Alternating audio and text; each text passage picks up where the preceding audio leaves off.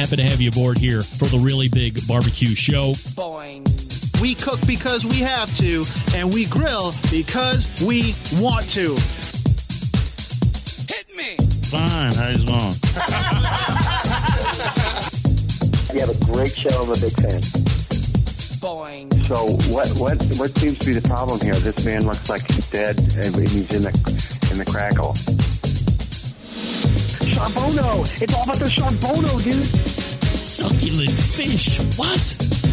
We ate 2 feet for wiener. Oh, listen, Lavernius, shut your face. I'm shaking like a dog shit peach seeds. We have top men working on it right now. Top men. Hey, just like that, we are into the second hour. Here we go. If you are a podcaster, welcome to the second hour of the show on your Thursday. Continually messing with the podcasters, trying to find that right, as John Dawson would say, nuggetization. I'm getting feedback. You know, there's a pretty large portion of you that say, I'm indifferent on how you release the podcast. I'm not a live listener. I am a podcaster. We see value in the smaller chunks that you've been dispersing over the last week and a half. However, we've been pretty happy with getting the 120-minute dump as you've done over the last 10 years.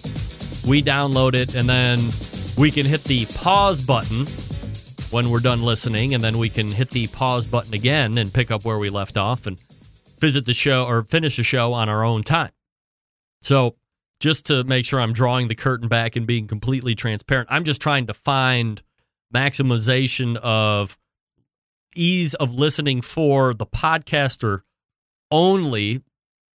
Folks that are watching here live, you make the commitment. You're in for 120 minutes. You hear what's happening as it's happening. That's the best way to consume the show. But that's the least amount of people that make up my show audience do that. So I always say I like the live listeners best because, hey, we're all making this time commitment investment together on a Tuesday between 9 and 11. I don't really know. I have an idea of what's going to happen. I prep the show. I work the show. I book the guests. I create the content. I do all that stuff. But in the end, it's kind of a crapshoot, and we really don't know if that guy or gal is going to be there on the other end, or if their phone is going to suck, or maybe they really suck as guests, and I didn't know about it because they're first-time guests. A lot of things can go wrong. There's a little bit of a loss in the podcast on how that's actually translating when it's not live. You know that the show has already taken place, so I think there's an element of risk and danger that is eliminated when you get it in podcast. When you're listening to it live, I mean, who knows what's going to happen? If there's a 2-minute gap of sound, the live listeners have to suffer through that. That's very uncomfortable, makes me uncomfortable for them being uncomfortable, and I'm uncomfortable.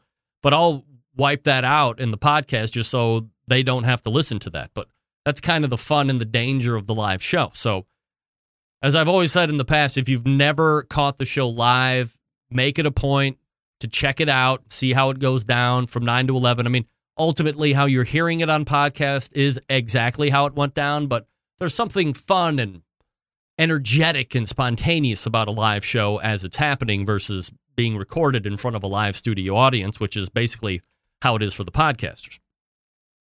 So anyway, I got a little bit off topic there. So I'm just trying to find the best time frame, which seems to be in that 20 to 40-minute sketch, and then also not break continuity. When I had embedded correspondence on, I broke that section up into 2 segments, and a lot of people said, you should have just let that run the course because you broke continuity. I wanted to hear the end of it, and you just broke it off in between a break, and then I had to wait yet another day until I got that second portion. Now, the other side of it is I'm looking to obviously maximize downloads or listens. And that's really where push will come to shove. If I can maximize downloads over the course of 2 or 3 days, depending on how many segments I can realistically break out of it, and it's not offending the overwhelming majority of podcast listeners, then that's typically the route I'm going to go. But there is more production work on my end, too, to break it up instead of just hitting stop at the end of the night and then whoosh, uploading it into the server, and away we go for that next day, and you get the 120-minute drop. So not to get too far into the weeds on what I continue to do there on the podcast side, and again, if you're only a live show listener, this completely goes over your head, and you could probably care less. Still to come on the show, Dave Bosca, Butcher BBQ. We might have some giveaways as well, depending on how he runs through his segment, possibly two segments. I wanted to get this out, especially if you are a lady pitmaster. Attention, lady pitmasters. There is a smoking announcement courtesy of the World Food Championships. Cowboy Charcoal Fire and Ice Women's Barbecue Series has just announced the addition of another Hot Pass qualifier, and it's perfect for those folks who are located in the Northeast, because Smoke in the Grove Barbecue Festival is now a Hot Pass qualifier. Whoop, whoop. Don't delay, lady pitmasters. Sign up for this KCBS sanctioned event in Pennsylvania, scheduled for July 27th and 28th, for your chance at becoming a Fire and Ice Series finalist, where you'll have the opportunity to compete for the WFC 2018 Major Championships and a shot at two major prize purses. So if you are a lady and you're a pitmaster, the Cowboy Charcoal Fire and Ice Women's Barbecue Series has been going on. This, I believe, would make for the third year. Did Sylvie win it one year? Sylvie, did you win Fire and Ice the inaugural year, and then it was it Jana Tedisco won it last year? I think I'm right on that. So we'll see how it goes this coming 2018. But if you want to forego the points accumulations and all that stuff, show up in July. That would be 27th and 28th at the Smoke in the Grove Barbecue Festival in Pennsylvania. If you win it, you get a hot pass right down into the WFC for the Charcoal Fire and Ice Women's Barbecue Series. Got an email from a listener, Dan H. Sam's Northwest Barbecue reaction email. Dude, that interview with Sam was weak. All he did was talk about his relationships with his vendors and make his shout-outs. Where were the questions like, what's your best-selling cooker? And what cooker do you like to use, or what trends do you see increasing in cooker sales? We don't care that he's friends with the Yoders or that he has all the owners' numbers on speed dial. I hope you don't take this the wrong way. Your show kills it and is the best in the biz, man. Your comments crack me up daily. Just thought I'd send you some feedback. Keep doing what you're doing. Man, I love the show. Dan H. Dan, thanks for writing in. I think. Dan, I would urge you to go back and listen to that segment again. I don't think Sam was overtly shouting anybody out. I think he had mentioned a couple of his product lines, which I did ask him to mention the top ones. Now, to your point, did we really get in depth on a consumer side? No, but I had a way that I was looking to steer it first, since I had never talked to Sam and I didn't have his background. And typically what I do with a first-time guest, especially, so, you know, Sam's unique in the fact that he has this really great retail spot in the Pacific Northwest. I don't really have a lot of contacts out there. Not a lot of people have a store like he has anywhere in the country. I'm sure there's a small handful, but he is one of a small handful that really do it in a way that a lot of us would like to say, hey, we have all this extra capital. We want to go into the business. We're going to open a live fire cooking and barbecue supply store, and this is the way we're going to do it. We would probably model after Sam as far as lines he's carrying, amount of inventory he's carrying, all that stuff.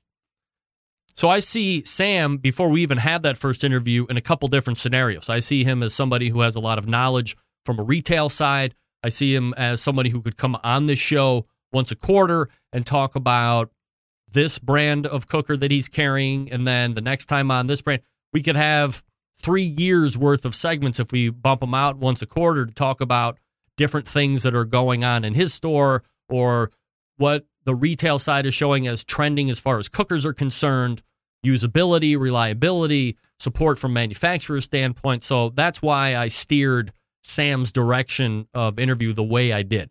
Wanted to get the background on him, why he opened the store, how he brought in lines, what his requirements are from a retailer standpoint, from a manufacturer side that he requires, what support does he require? And then when he's selling to the general public, what can a consumer expect when you're buying from Sam? So maybe there was some extraneous stuff that you didn't particularly get down with, or I didn't ask the questions yet on what you thought I should, but I was trying to set up a knowledge base of where Sam is operating from.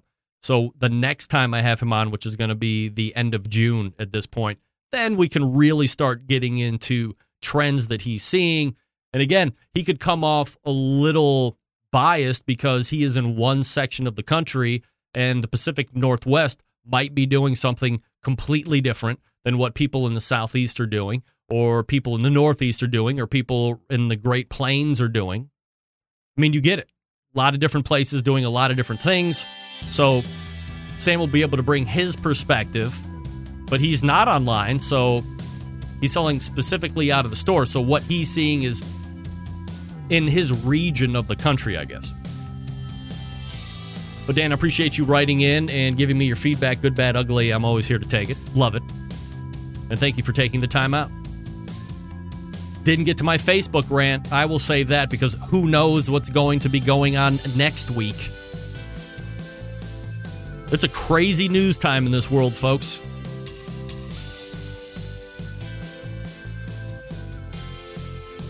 Hey, let me talk to you quickly about Green Mountain Grills. By the way, that's a line that Sam's carries, by the way. Did I just say by the way 3 times? I think I just did. So you have some of the most reliable pellet cookers out there on the market, that being Green Mountain Grills. 3 different sizes to choose from. If you like the big stuff, you want to go Jim Bowie. You can probably put 8 pork butts in there, a couple whole packers, number of racks of ribs. You can also get an extra secondary shelf to double up that capacity or increase capacity. Double is probably a little over-exaggeration on my part. If you want to go middle-of-the-line size, you can go Daniel Boone. Now, the Jim Bowie and the Daniel Boone, if you rip the guts out and you buy that high-heat pizza oven insert, both can accommodate that pizza insert. I highly suggest that if you're going to get the Jim Bowie or the Daniel Boone, you also just buy the pizza accessory right off the bat so you have it. You will thank me later on that, I guarantee it. Also, you can buy a whole bunch of Green Mountain Grill wood pellets if you want. They make those to fire those cookers. If you want something that's a little bit more portable, or maybe you want a bigger or medium-sized one, but then you also want a pellet cooker to take on tailgates or camping because you're into that kind of a thing, then you want to get the Davy Crockett. This is the most portable pellet cooker out there right now.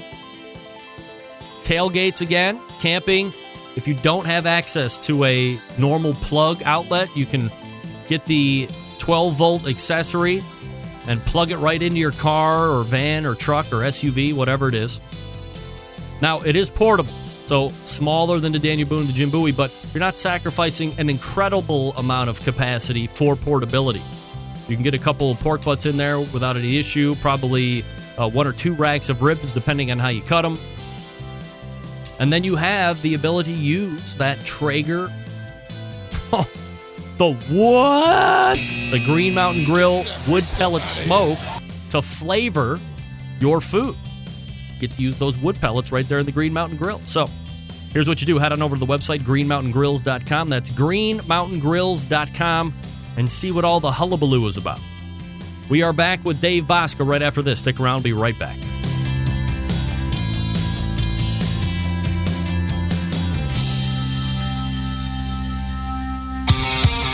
The only show giving you a monthly visit from a doctor of barbecue, a man actually named Meathead.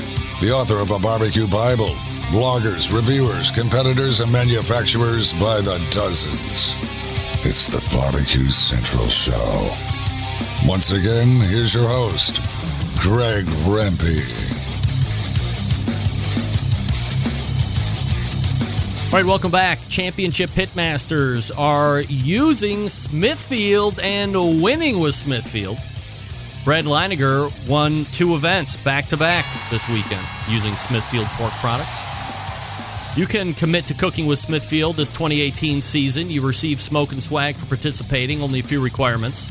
pay a small shipping fee of $25, and be a member of the sport's major sanctioning bodies like KCBS, FBA, IBCA, you name the rest. Be sure to come back, track your first place finishes in pork and ribs to win great prizes through the Walk-In with Smithfield incentive program. You can also use the hashtag #ShowUsYourSmithfield on Facebook and Instagram as you grab those wins, victories, and or otherwise. So again, head on over to the website, smokingwithsmithfield.com. My guest in the second hour, one of the longest-running sponsors of my show, and if you look back over the competition scene over the past 10 years or so, one of the most consistent cooks out there from season to season this past weekend. Notched yet another grand championship in Oklahoma at the City of Springs Barbecue Championship in Sulphur, Oklahoma. Here to recap the win and the start of the 2018 season, as well as talk some barbecue business in general. We race to the Traeger Grills hotline and welcome back the pitmaster of the Butcher Barbecue Competition Team, Dave Bosca, joining me. Dave, how are you, buddy? Hey, we're doing great, Greg. Thanks for having us on. You got it. Dave, always appreciate you making time here for the show. While we look back at this past weekend, Dave, Grand Championship takes 705.6, and this is just a recent string of plus 700-point finishes for you. I mean, you are out of the gate like rocket hot. How are you finding the beginning of the season? Rocket hot. Been real good. We ended last year really strong. It's short memory for a lot of people, but we ended up very strong last year, and we just continued on this year. Did little side cooking, a little off cooking, played with a little bit of different methods, and just put them in place this year, and really liking what we're having.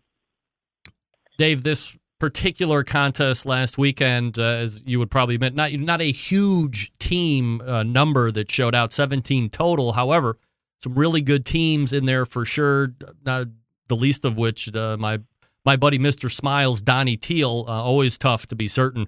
Can you attribute the lack of show out to this event to the time of year? Was it weather? Or is there a more pressing issue surfacing as it relates to competition barbecue?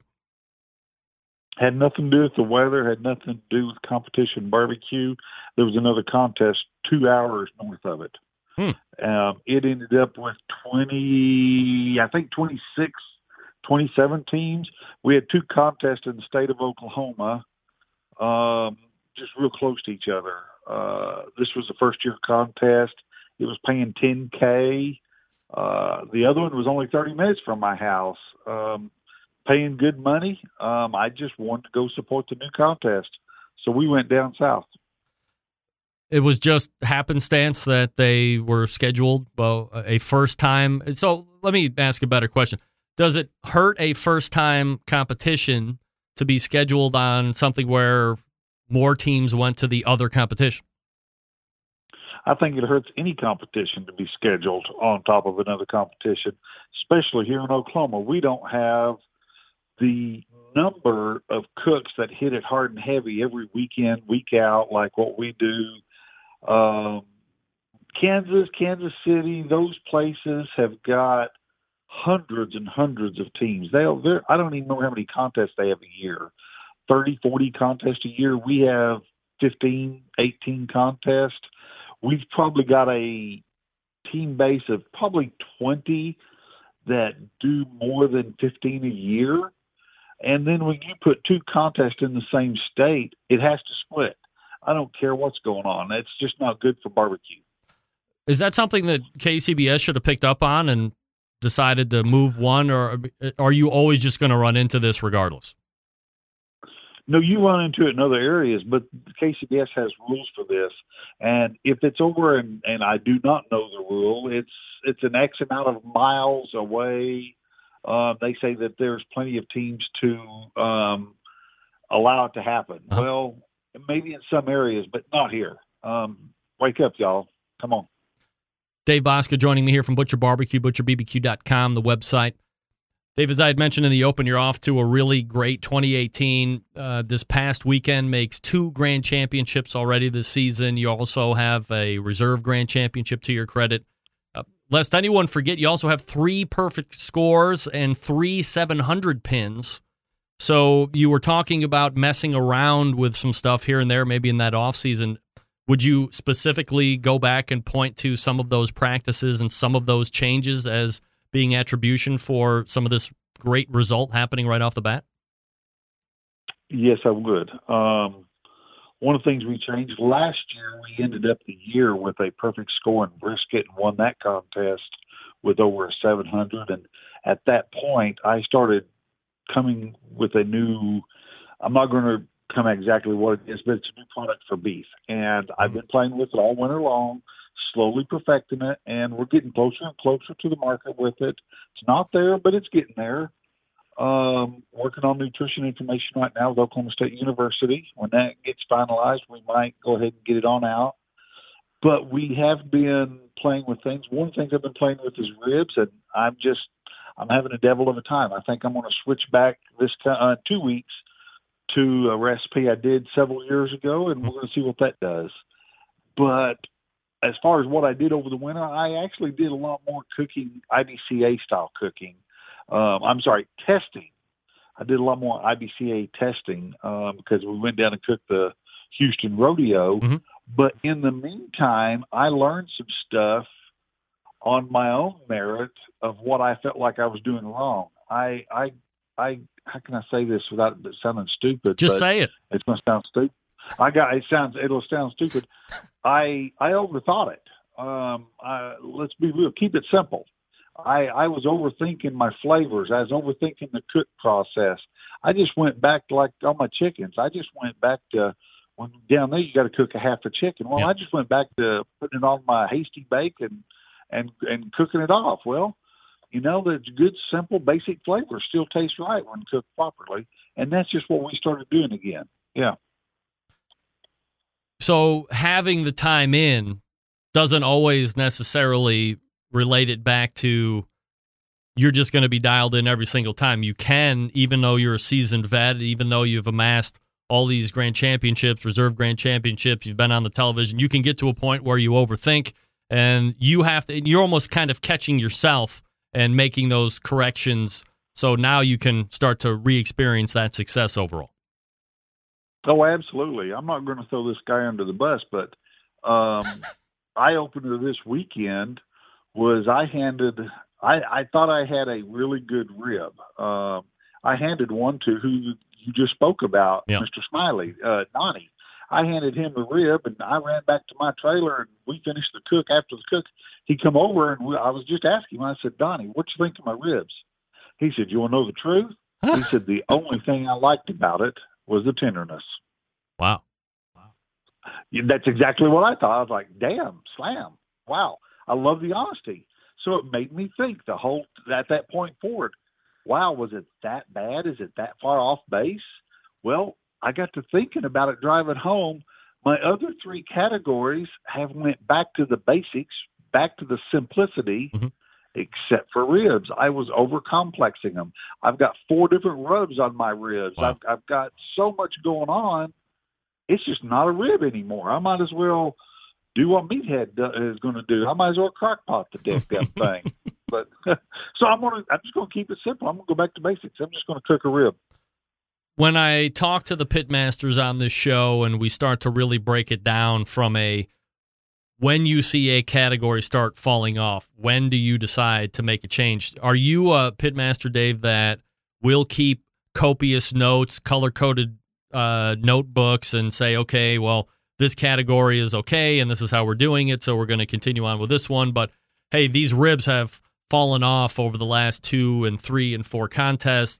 This is the process I'm doing. So now you have something that you can evaluate tactily and change, or are you not that guy and you have to go back off of memory on what you've done to try and make some adjustments to get you back into the right level? I don't have stacks of notebooks with all that information. We kept it simple. I do have all my cooking timelines and all that as far as from day one. I do have a spiral notebook in my trailer that I've got tons of recipes. When I test cook, it's in that notebook somewhere. But I've got my timeline, and when I say my timeline, it's very detailed. At 7:15, I do this, this, and this. At 7:20, this goes on this. So I've got that, but I don't. I don't get so analytic by studying the numbers. It's obvious if it's not hidden. I study each week's sheet, the judge's sheet on the front that they give you. If you actually read it and study it, you can figure out how the judges are liking it. It gives you the points that they gave you, and then it gives you the points that they gave all day long. Mm-hmm. So if they gave you a 32.7, but all day long they've been judging a 34, even though you might have won your table or fifth on your table, whatever, if you're not going to – if you got a lower score than average, then you were below what that judge thought. If it was switched, and let's say you were fourth on your table, this is the greatest cry I hear from a lot is, I was first on my table, and I only got a 163. How the hell can that happen? I placed 25th place. Well, even if you might have got a 163, you got a 28, a 28, and 28 from a judge, but all day long, all they gave was 24s, you still got the best score that judge probably gave anyway. Yep. That doesn't mean your food was the best food out there. That just means yours was the best food on that table. So first thing you got to do is be honest with yourself. If you're not honest with yourself, get over it, because you're not going to be a better cook. You have to be honest with yourself. And if you think that you got the best food every weekend, well, just forget it, because you don't. No one will have the best food every weekend, every time. You can't control your meat. You can't control the judges. So those two things are out of your realm of possibility. So just cook it the best you can, have a good middle-of-the-line flavor, and make sure it's tender. Go from there. Dave Bosca joining me here on the show, pitmaster of Butcher BBQ and the creator of the Butcher BBQ brand products, of course. Dave, what's your 2018 season look like, let's say, from now until mid-end summer? Right now, I'm doing about every other week. I've got a handshake agreement with the wife. We're down one truck. One truck's not working. So she shows miniature horses and cattle shows with our granddaughter. So she's using my truck. Actually, I probably could get away with saying I'm using her truck. Every other week to go to contest, while she uses the truck in the off week to go to the shows. So through the 1st of June, I'm every other week, no doubt about it. Chasing points, I can't say I'm chasing points one now. I actually, this week was the first week I even looked to see where we stood, because my brother texted me and said we're doing good. Will I look at it through the year? I am not going to be one of those that's chasing points all the way to the end. I cook where I want to cook, when I want to cook. If I'm tired and I don't want to go cook and it's 115 degrees outside, piss on it. I don't care. I'm not going. But I do enjoy cooking, and I want to go and support the contest that's been there for a long time and the new ones and all that. So I'll cook what I want when I want. Do you think it would lend any more legitimacy or credibility, or take you to a different level of sales success from a business standpoint if you ran out for team of the year and you were ultimately able to snatch that title, or not? Oh yeah. I think I'd be foolish to not believe that. I think yes, sales will go along with it.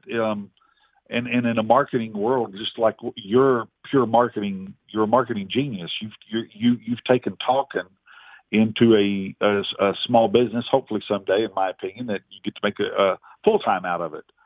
But all that said, I started making posts on my Facebook business page of our placings and literally what I put on the product. Each time I've done that, I've had stores call me and say, you need to either quit winning or send me more damn product, because this is crazy. So, yes, it makes a difference. I don't have any classes. I'm getting asked that more and more. You can ask my wife. In the last 3 weeks, it seems like you're the biggest brother and the best friend of everybody that is having problems with chicken, is having problems with pork. Mm-hmm. Whenever a team name starts popping back up there, they start getting the phone calls. I love talking to people. I think it's a great thing. So yes, people watch and listen to how you're doing out there. And I think it's, some of it is not that they believe that you either quit cooking or you just started cooking. Maybe the flavor you have is what's being liked this year. And I think that's what a lot of folks are believing. Travis Clark has won Team of the Year 2 out of the last 3 years. He has said both times after winning it that he's very appreciative and it means a lot to him, but it's a very taxing task. Do you ever think that at some point this year you'll decide to make an all-out run for it, or do certain things have to happen in order for you to decide to make that run? Because in the end, I mean, it does become quite a grind. Oh, absolutely. The highest I've ever placed in the Team of the Year, one year we were third in the Team of the Year. And that was the year I think I went to California once. So traveling around, yeah, we've done our fair share. Will I make that decision? I can tell you right now, I'm only going to do probably between 20 and 30. I've always done 30 plus. I'm not going to hit it nonstop hard. I'm not going to, I can't imagine traveling outside of a 4 or 5 state region of what we've got right here. Yeah. Dave Bosca joining me here on the show.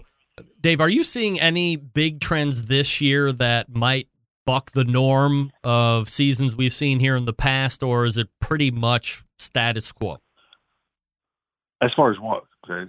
Flavor profile, technique change, anything like that? I'm still.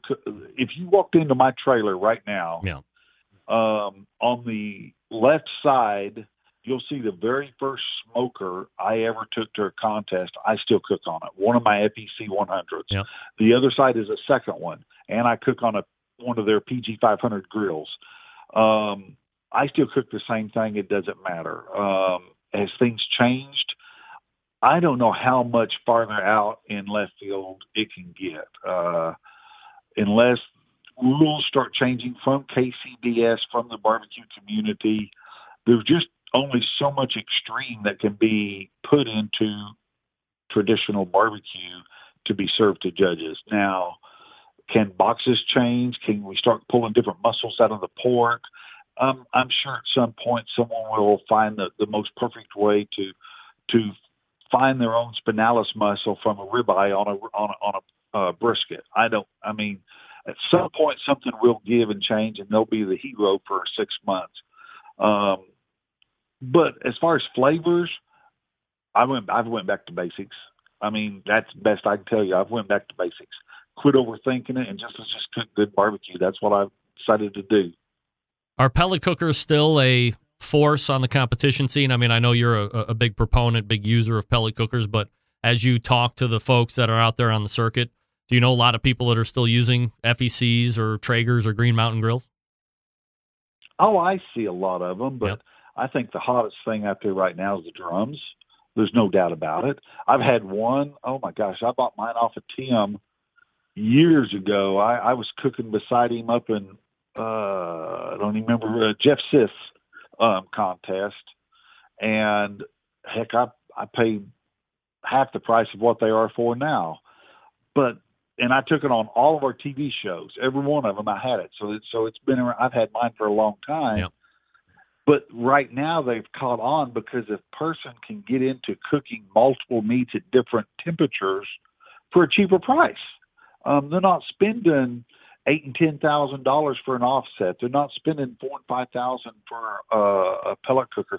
They spend $800. Ththey've got one, $200, $1,600, and they've got 2 cookers. Continue. So it is a little bit easier for teams to get started. For those Traegers are economical. They can get you down the road. And they're coming on strong. Traeger's got a great marketing program, and they're putting a lot of money in competition barbecue right now. So yeah, I mean, pellets are out there, and I think they'll always be and they'll always stay. But I do believe that they're going to grow. I think every aspect will grow, and who's winning is what's going to grow. Dave, can I hold you over for one more segment? Sure, absolutely. All right, stand by. More with Dave Bosca coming up out of the break. Butcher BBQ. Let me talk to you quickly about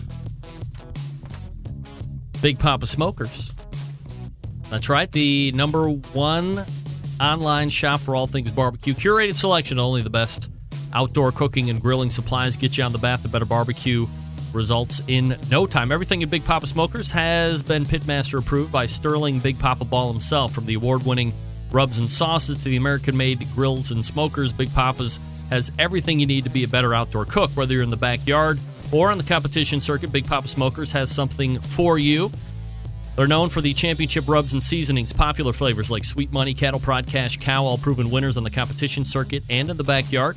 They offer 13 perfectly balanced flavors that transform ordinary meals into extraordinary. Whether you're cooking to impress the judges or grilling for family and friends, Big Poppa Smokers' award-winning rubs and seasonings don't disappoint. Pick up a bottle today at BigPoppaSmokers.com. If you want to improve the cooking and the competition stuff, you can check out the West Coast offense. They formed a partnership with Simply Marvelous Barbecue.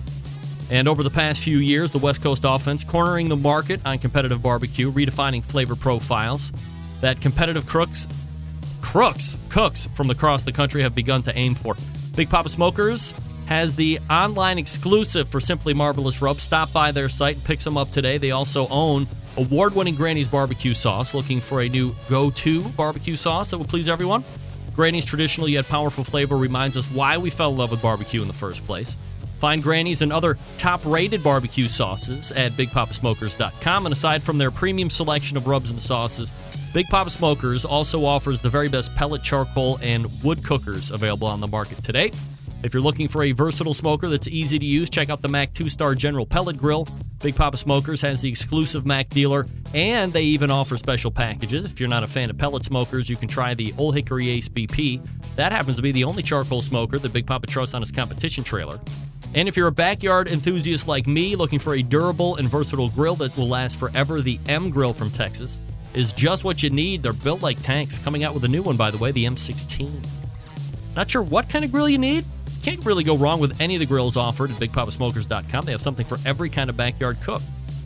It's clear that Big Poppa Smokers is a place to go for all things barbecue. Every product featured on their website has been hand-selected to help you barbecue better. Boost your skills with the help of Big Poppa Smokers, the number one online barbecue store. You can call them toll-free at 877-828-0727. That's 877-828-0727. Or shop their website at BigPoppaSmokers.com. That's BigPoppaSmokers.com. More Dave Bosca right after this. Stick around. Be right back. Continuing to produce incredibly mediocre content in an exceptionally professional way. You're listening and watching the Barbecue Central Show. Once again, here's your host, Greg Rampey.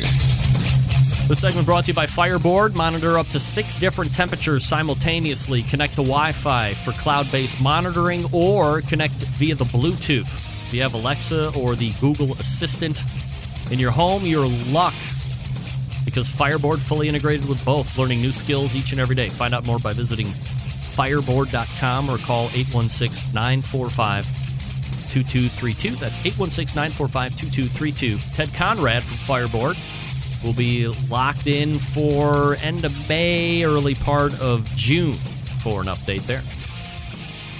All right, we're back with Dave Bosca here, Butcher BBQ. Dave, appreciate you hanging with me through the break here. I don't know if you're aware, but in a couple weeks, the WFC or the World Food Championships final table will be taking place in Bentonville, Arkansas, I believe in Bright Star, which is like some really high-end culinary school and staging event, and it's supposed to be really neat. Broken out in a completely different way. They've always crowned a winner previous to the next couple weeks at the end of World Food Championships in November when they usually have it, but they've stretched it out here a handful of months to do the final 10 here in the coming weeks. Have you been following that at all? And if so, do you have a thought on who has the best chance of winning? I haven't followed it a lot. I did watch it all last year. So I don't even know who all's on there as far as for which category, flat and be honest with you. I started doing our thing. I kind of like seeing the winter there. To me, it's kind of like going to the NFL, having all your playoffs, and then let's wait till next spring to have our championship. Things change that whole time frame. Oh my gosh, there's just so many different variants. I think that the winner should be crowned on those nights, that week, something that's the best at the time right there. Once you get to a certain point, you've got months in there that someone can start perfecting their craft that they didn't have the knowledge of before. Now that I'm at this point, I might go back to school and learn how to do this, which that they weren't that. Are they better at that down the road? Yeah, they probably are. But at the point of the contest, there's my opinion, is strictly my opinion. Yep. The best cook at that time should be crowned the best cook at that time, not because of anything that's acquired after that. All right, Dave, let's transition to the other side of Butcher BBQ, obviously doing very well on the competition side, but you have those products. And I actually have a question from a dealer of yours in Tennessee, also happens to be my embedded Tennessee correspondent, Steve Ray from Steve Ray's Midnight Oil. He wanted me to ask you what your inspiration was and when that led you to develop the line of rubs and then bring on that sauce and then bring on the grilling oils. Was it something that when you started competing, you were using these products and people said, hey, I want them too? Was it the opposite of that? You had them and then you started competing. Bring us back to that original time when the Butcher's BBQ products started their genesis. Oh, that's a pretty easy but a lengthy answer, but I can sure get into that real simple. Sure. I used to shoot competitive archery. I was into that real hard and heavy, hurt my back majorly, had to completely get out of it. Competitive juices were still flowing. My wife and I was reading a little newspaper here locally and found of a local contest. We were kind of reading on the barbecue, and I was like, I bet I can get into that. I know a little bit about meat. I do a lot of smoking and sausage and had been in it for many years at that point. So we went and walked around. I actually thought, well, I could do this. So I bought my first FEC 100, came home, started cooking, and around here, what do you put on it? Head country sauce, head country rub, go on. That's just we're in Oklahoma. That's what you do. That's right. And it was okay, but it wasn't what I tasted at this contest. And so I started playing with it here, and I actually started developing a rub, playing with it, and I was injecting already because we did a lot of that stuff in the meat shop anyway. So I played a little bit more with injections, and I used a lot more phosphate back then. And I actually, the very first contest, I cured my pork butt, completely cured it in about a 3-hour time frame using a product called sodium ethorbate. It's a cure accelerator, and I turned in a red pork butt. Red slices, red money muscle. Oh my God! I think I was 15th, 18th. It probably scared the hell out of them. Yeah. But anyway, my premium rub was the very first rub we ever came out with. I started playing with that rub before I ever went to the first contest, and I had tons of little Dixie cups all over the bar, labeled, numbered, notebook full of what all was in it, this portion of that, this, the other. And that was my base rub at probably my first 7 or 8 contests. I think I did 7 contests the first year. And that was my base rub for all of it. That next year, we started playing with the honey rub. I wanted something sweeter. And my whole thought with that was hell, everybody's putting honey on everything. Why don't we just put honey in a rub? So that's what I started doing. And, we started making the honey rub. So I had the honey and the premium rub was my first 2. And let's see, my second year, we had our injection, and a couple folks at the American Royal I'd befriended had used it. They walked across the stage with it, and I thought, now there might be something to this. So we actually started marketing it. I came out with it. Ray Lampy helped me develop it. I would send him product, and he would play with it down there in Florida and send me back his results and his thoughts. And when I came out with it, I said, here's my directions. What do you think? And I'm a meat guy, and I was putting on there meat instructions. Well, and he's like, no, you got to break it down. He put more recipe style, use it more like this. And he told me how to write the directions more fluent to where the Joe public would understand it. And so we came out with a product, and that was our first. That was our original brisket injection. And we had that out probably, well, it was by the time I started the second year contest, we had the injections and those two rubs were out on the market. Very quickly, we came out with our pork injection. And so things just grew from there. I was not ever thinking that I could make a living at it. I was hoping at some point that I could make a house payment, but I never thought I'd make a living at it. And here I am now. Let's see, that was my first contest was in 2007. And here we are now, 11 years later, doing what we love to do.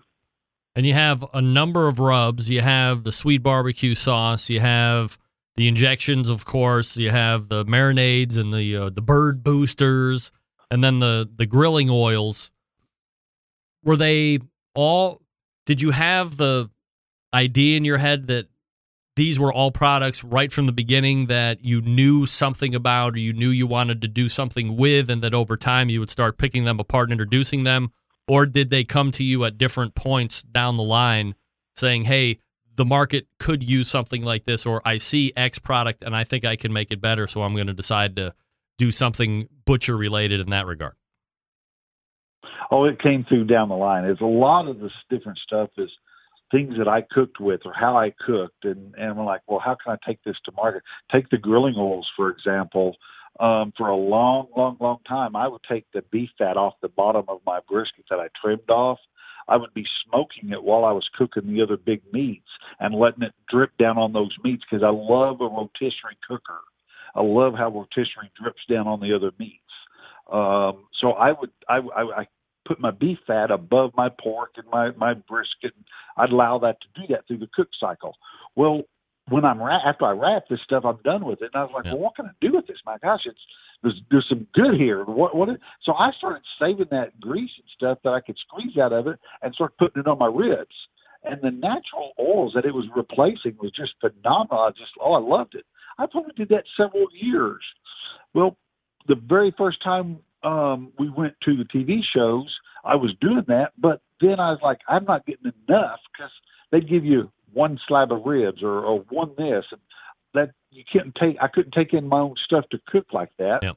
So at the second show, I had started working with this soybean base oil, and that is how that all got started because I didn't have enough natural beef fat grease / oil to cook with.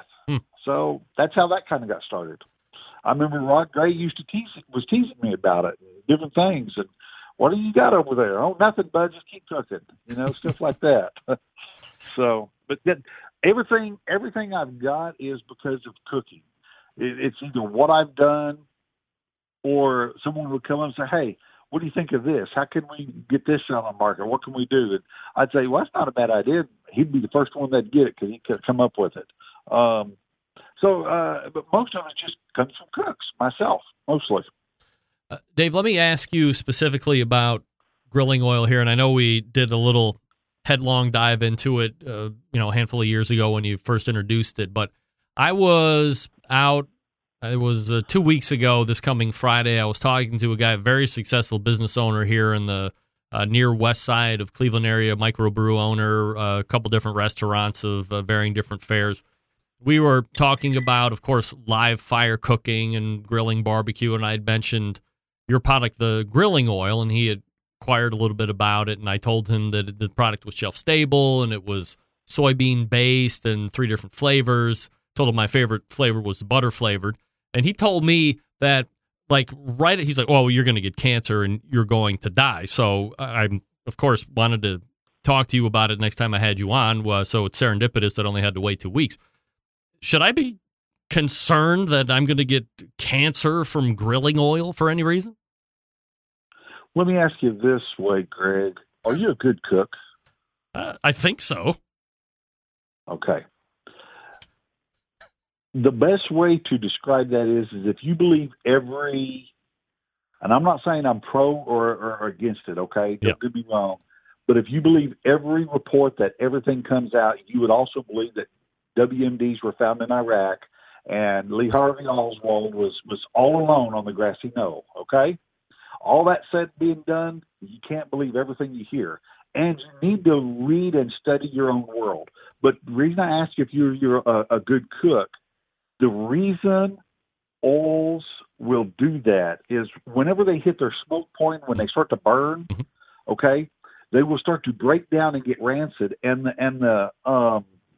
when it does that, there's a toxin that is released from the oil when it catches on fire, and that's what sets onto your meat. And that's what we would think as would be that burnt grease flavor, okay? That is what is they're saying is going to cause that has the ability to cause cancer, okay? If you can cook right and use the grilling oils properly, this isn't going to happen. If you're using it to stroke your fire with, there's nothing good about that. I mean, you're going to really smoke out your flavor, your product, and it's going to get nasty tasted. But use it properly, everything will be good. It's built, it was designed to help naturally replace the oils that are cooking out of the meat. A hamburger, the smoke point of our soybean oil is 450 degrees, okay? Natural butter is 350. Animal fat out of a hamburger, pork chops, stuff like that, it starts and it'll end right around 250 degrees. So a steak / hamburger, pork chop, that's going to release more of these believed to be toxins that cause cancer than your grilling oil will. How's that for your answer? Fine by me. I just want to make sure that, I was telling this guy the right thing. I mean, he went immediately back to, you should just use real butter and blah, blah, blah. And it was the first time I met him. Butter has a higher smoke point. Yeah. Yes. But the thing that you have to remember, people believe in the butter, and I love real butter. Sure. But margarine is one element off on the gosh, I drew a complete blank. The element table from being rubber, and I'm not exaggerating. It's one element off of being rubber. Okay, so is margarine better for you than butter? I don't think so. I really like butter, but so there's all these different things that people really don't know. But do they understand it? That's the trick. Is sometimes it's not the understanding or it's the knowing. And it's what they're doing is the cause from the first place. Like I was saying, are you a good cook? That's what I started with. Right. If you know how to use something, it's going to be good. If you don't use it right anyway, it's going to hurt you. Gasoline. There you go. You use it right, it's fine. If you don't use it right, it's going to hurt you. I know that's stretching, but that's a fact. So that's what I'm getting back to with the grilling oils. We don't claim it to be a fire starter. We even have on the label, do not use over live fire. Yep. Well, if you're going to grill, you're going to lose over live fire. But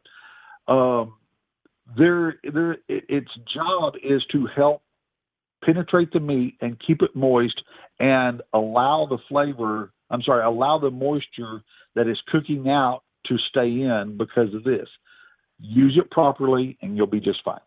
Dave, we got a couple minutes left, and I wanted to ask you this. We'll diverge off the products here, but kind of keep it within the family, literally. I don't want to put you on the spot here, but can you believe it has been, is it 3 years since Levi's opened the Butcher's Barbecue stand? I'm so dadgum proud of that. I'm excited. Yes, it's 3 years May. Wow. It'll be in May. He'll have his third-year birthday. Super excited for him, and he's going to be a daddy for the first time. This November, him and his wife's going to have their first baby.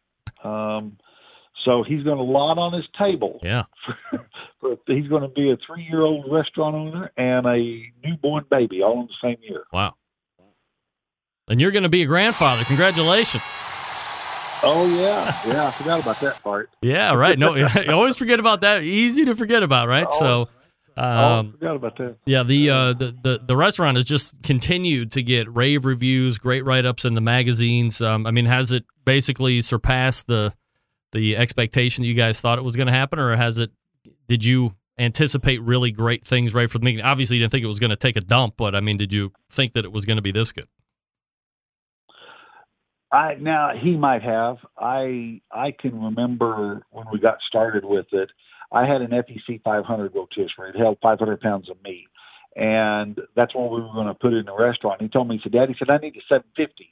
I'm like, Levi, do you realize how much food you can cook on a 500? Do you really realize how much it can turn out? He said, Dad, we're going to need a 750. So I called Stuart up at Cook Shack, and I said, look, I want to trade this in. What's it going to cost for the new one? We made a deal. We went up, picked up the 750. 3 years later, we're cooking on two 750s for 3 days a week. Wow. Open. Unbelievable. Yes. Yes. He's had to buy a second one since. He's built a whole new building out back, a whole nother commercial kitchen. Got the second one mounted in that. And a funny story I've said 150 times is I remember right after he opened, it was probably a couple of weeks, maybe a month after he was open, the mayor of Wellston and I were standing there talking. And Paul asked me, he says, what's your goals for Levi? And real quick, I looked at him, and I just said, not to come home. So if you understand it, keep laughing. If you don't, just think about it. Dave Bosca joining me here on the show. The website, of course, butcherbbq.com, longtime sponsor of this show, which I certainly appreciate, Dave. Always appreciate the time, man. Thanks for coming on. Greg, thanks a lot, man. We appreciate it. Had a good time. You too. There he is, Dave Bosca. Butcher BBQ. All guests appear via the Traeger Grills hotline. Don't come home, Levi. Yummy. That's right. All right. Close. Running up against it here. So let me talk to you quickly about the Barbecue Guru, the longest-running sponsor of the show. Dave might be second now. Always believe outdoor cooking should be easy. That's right. The Guru does as well. And it can be, especially with the Monolith Barbecue Guru Edition grill. Monolith is the world's first temperature-controlled smoker with built-in power draft fan. This means smarter control, greater freedom with automatic temperature control. Easily choose your cooking time and temperature and let the Monolith do the work of a sous chef or barbecue pitmaster with minimal effort. You now have oven-like precision at the grill and can serve the tastiest, juiciest meals each and every time. You head on over to the website, bbqguru.com. That's bbqguru.com. And don't forget about that new rib ring that is sweeping the barbecue and grilling nation. Get yours today if you can. Again, the website, bbqguru.com. And Bob Trudnak will be on here in just 2 weeks' time, I believe. All right, we're back to wrap up the show right after this. Stick around, be right back.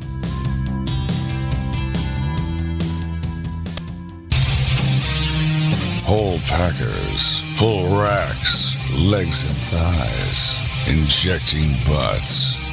If you've never heard this before, you might think you found the best XXX show ever. Let's get back to the most homoerotic host out there today, Greg Rempe. All right, welcome back. As we race to wrap up here just in time, all the way back in the first hour, we had Meathead from AmazingRibs.com.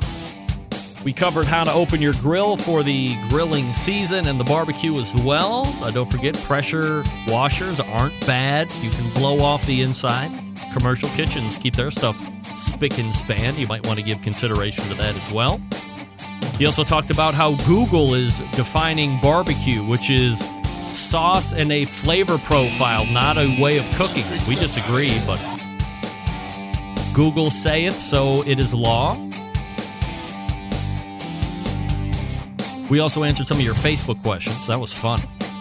Meathead will be in Minnesota this coming weekend, so check out his website for more information on that. And then in the second hour, we talked with the pitmaster of Butcher BBQ, Dave Bosca, butcherbbq.com. 2 grand championships so far this season. 1 reserve grand champion, 3 perfect scores, 3 700 pins. He's doing very well. Got about 17 to 20 more left on his schedule so far for 2018, so we'll see how that goes. And congratulations again to Levi Bosca for coming up on his 3rd year of the Butcher BBQ stand out there in Superior, Oklahoma. We have a big show planned for you next week, as always. September 11th, 2001. I will never forget. Until next Tuesday at 9 p.m. Eastern Standard Time, this is your program host and proud U.S. American, Greg Rempe. Good night now.